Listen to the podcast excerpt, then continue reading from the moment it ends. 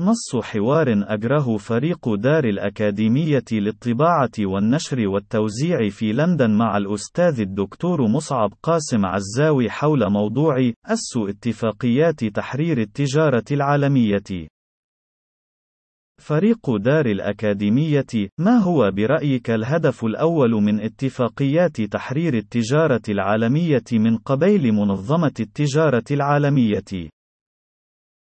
مصعب قاسم عزاوي تلك الاتفاقات اتفاقات معقدة ومتطبقة ومتعددة النواحي والأهداف ولكن العنصر الناظم لها في حقبة الرأسمالية الاحتكارية الوحشية العولمية هو توطيد وتثبيت واقع غنى الأغنياء وفقر الفقراء مشخصا في تقاطب الشمال الغني والجنوب الفقير في خارطة المعمورة وقوننة ذلك بقوة تلك الاتفاقات وهو وهو ما يتم عبر اجتهاد منظم ومنهجي لإجهاض أي إمكانيات لنهوض أي صناعات وطنية في مجتمعات المفقرين في دول الجنوب، والتي وفق مفاعيل واشتراطات تلك الاتفاقات يكاد يستحيل عليها حماية صناعاتها المحلية الناشئة من فيض ما يرد إليها من مجتمعات الأقوياء، والتي يصعب منافستها من ناحية كلفة الإنتاج وحتى نوعية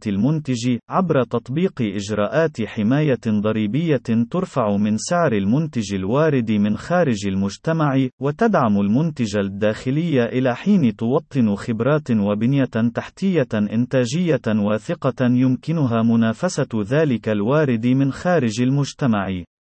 وهو التوازن الإنتاجي والاقتصادي في المجتمع الذي لا يمكن دون تحققه فتح الأسواق الداخلية على أعنتها في أي مجتمع نام، والمثال النموذجي على اتباع ذلك النهج الذي لا بد منه لتحقيق تنمية راسخة والانتقال إلى مستوى يمكن الإنتاج الداخلي من منافسة طوفان ما قد يغرق أسواقه المحلية في حال رفع كل نواظم حماية النتاج والمنتجين المحليين يبدو ناصعا في تجربة كوريا الجنوبية الناجحة في نهوضها الصناعي الريادي، وهي تجربة لا تسمح اتفاقيات تحرير التجارة العالمية بإعادة استنساخها راهنا في أي من المجتمعات النامية، إذ أن تلك الاتفاقيات تشترط من جميع الدول الموقعة عليها فتح كل أسواقها لفيض منتجات دول الأقوياء المدعومة بشكل